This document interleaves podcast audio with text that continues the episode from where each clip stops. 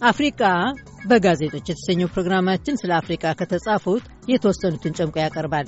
ኢትዮጵያ ድርቅን ለመከላከል የምታደርገው ጥረት፣ የኢትዮጵያን ወጣቶች ጫት መቃም በወረርሽኝ ደረጃ መታየቱ ተገለጸ፣ የሚሉት ርዕሶች ነው በዛሬው ቅንብራችን የምንመለከተው።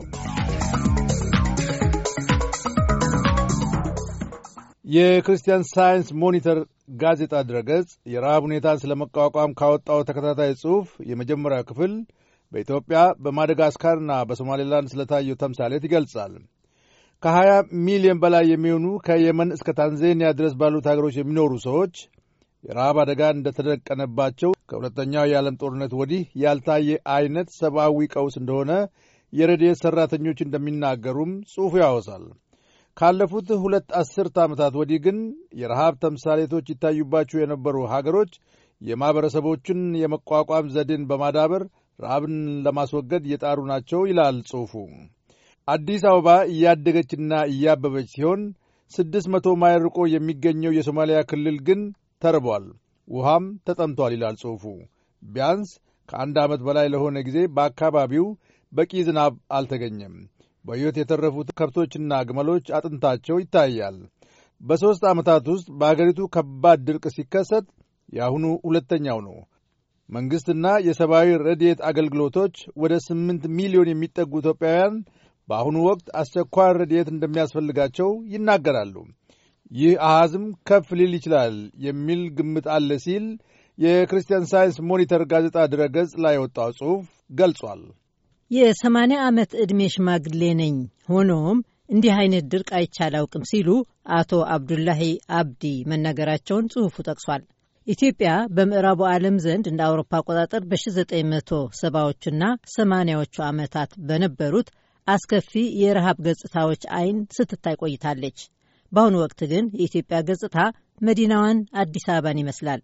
ሀገሪቱ አሁንም የአርሶ አደሮች ሀገር ብትሆንም ማለት በእርሻ ኢኮኖሚ ብትተማመንም በዓለም ደረጃ እጅግ ፈጣን የኢኮኖሚ እድገት ካስመዘገቡት ሀገሮች አንዷ ሆና ቆይታለች። ያሳየችውን እድገት ተጠቅማ የትምህርት ዕድል አራምዳለች። ዲሞክራሲያዊ በሆነ መንገድ ባይሆንም እንኳን በሽታንና አስከፊ ድህነትን እጅግ ቀንሳለች። አስቀድሞ በማስጠንቀቅና ፈጣን ምላሽ በመስጠት ተግባሯ ኢትዮጵያ የክልሉ ተምሳሌት ሆናለች። በታሪኳ አስከፊ የተባሉ ድርቆች መላ ሀገሪቱን ቢያዳርሱም በሀገሪቱ መንግስት የተመራ የድርቅ መከላከል ምላሽ የድርቁን ቀውስ ለመቆጣጠር ወደሚያስችል ደረጃ ሊያወርደው ችሏል።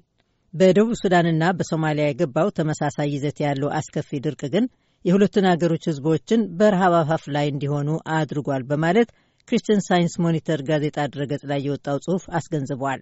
ባለፈው ዓመት ኢትዮጵያ ውስጥ ገብቶ የነበረው ድርቅ ከሰላሳ ዓመታት በፊት ተከስቶ የነበረውን ያህል አስከፊ ቢሆንም በአሁኑ ወቅት ሀገሪቱ ጠንካራ የኢኮኖሚ ይዘት ስላላትና በበለጠ የተረጋጋች ሀገር በመሆኗ በውጭ ረድኤት ብቻ ሳትተማመን አብዛኛውን እርዳታ ለሕዝቧ ለማቅረብ ችላለች ሲሉ በኖርዌይ የሕይወት ሳይንስ ዩኒቨርሲቲ ፕሮፌሰር ስቴን ሆልደን ማስገንዘባቸውን ጽሑፉ ጠቅሷል።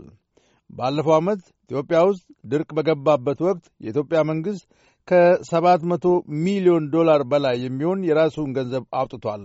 ከዓለም ማኅበረሰብ ከተገኘው ረድኤት ወደ ግማሽ የሚጠጋ ገንዘብ ነው። ይህ ገንዘብ ደግሞ ለአገሪቱ አጠቃላይ እድገት ከተመደበው የተወሰደ በመሆኑ ለአገር እድገት ከተመደበው ገቢ ተቀነሰ ማለት መሆኑን ጽሑፉ ያወሳል። ስምንት ሚሊዮን የሚሆኑት በድህነት የሚኖሩ ኢትዮጵያውያን ደግሞ በመጥፎ ወራት ወቅት ትምህርት ቤቶችን፣ የጤና ጣቢያዎችን በመገንባት ሥራ እንዲሁም በመንገድ ሥራና በጉድጓድ ቁፋሮ እንዲሰማሩ በማድረግ የተወሰነ ገንዘብ ወይም ምግብ ይሰጣቸዋል ሲል የክርስቲያን ሳይንስ ሞኒተር ጋዜጣ ድረገጽ ላይ የወጣው ጽሑፍ ገልጿል።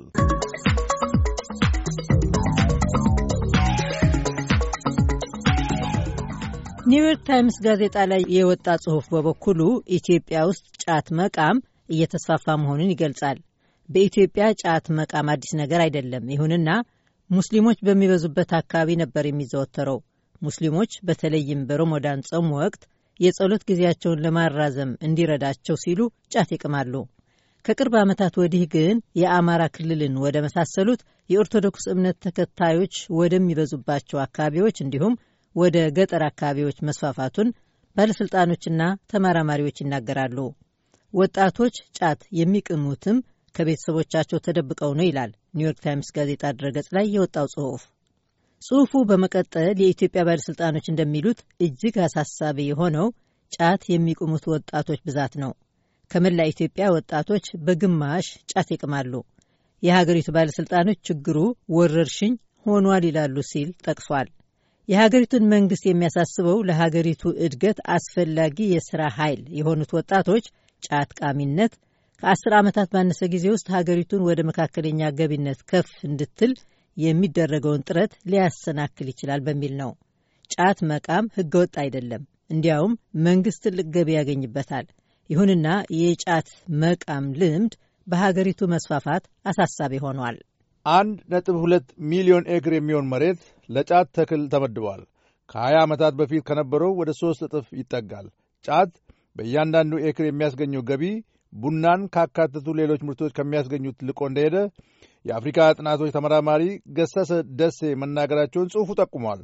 ይህ ሁኔታ ታዲያ በብዙ ሺህ የሚቆጠሩ አርሶ አደሮች ጫት ወደ ማምረት እንዲያመሩ ማድረጉን ጽሑፉ አውስቷል።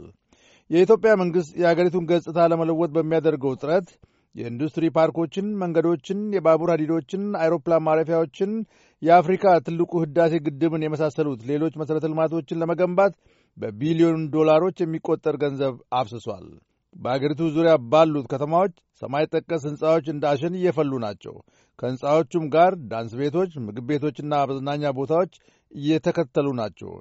በመንግሥት አሃዝ መሠረት የአገሪቱ ኢኮኖሚ ከአስር ዓመታት በላይ ለሆነ ጊዜ በአስር ከመቶ ሲያድግ ቆይቷል። ይሁንና በአንድ መቶ ሚሊዮን ከሚገመተው የኢትዮጵያ ሕዝብ ብዛት ሰባ ከመቶውን የሚይዙ የኢትዮጵያ ወጣቶች የዚህ ሁሉ ውጤት ተቋዳሾች ሆነው አይሰማቸውም። በቂ የሥራ ቦታዎች የሉም በማለት ያማርራሉ። በዛ ምክንያት ብዙውን ጊዜ ከመንግሥት የሚሰሙትን የእድገት አሃዝን ይጠራጠራሉ። ለጊዜ ማሳለፊያ ጫት የሚቅሙትም ለዚህ ነው በማለት ብዙ ሰዎች ይናገራሉ ሲል ኒውዮርክ ታይምስ ጋዜጣ ድረገጽ ላይ የወጣው ጽሑፍ አስነብቧል።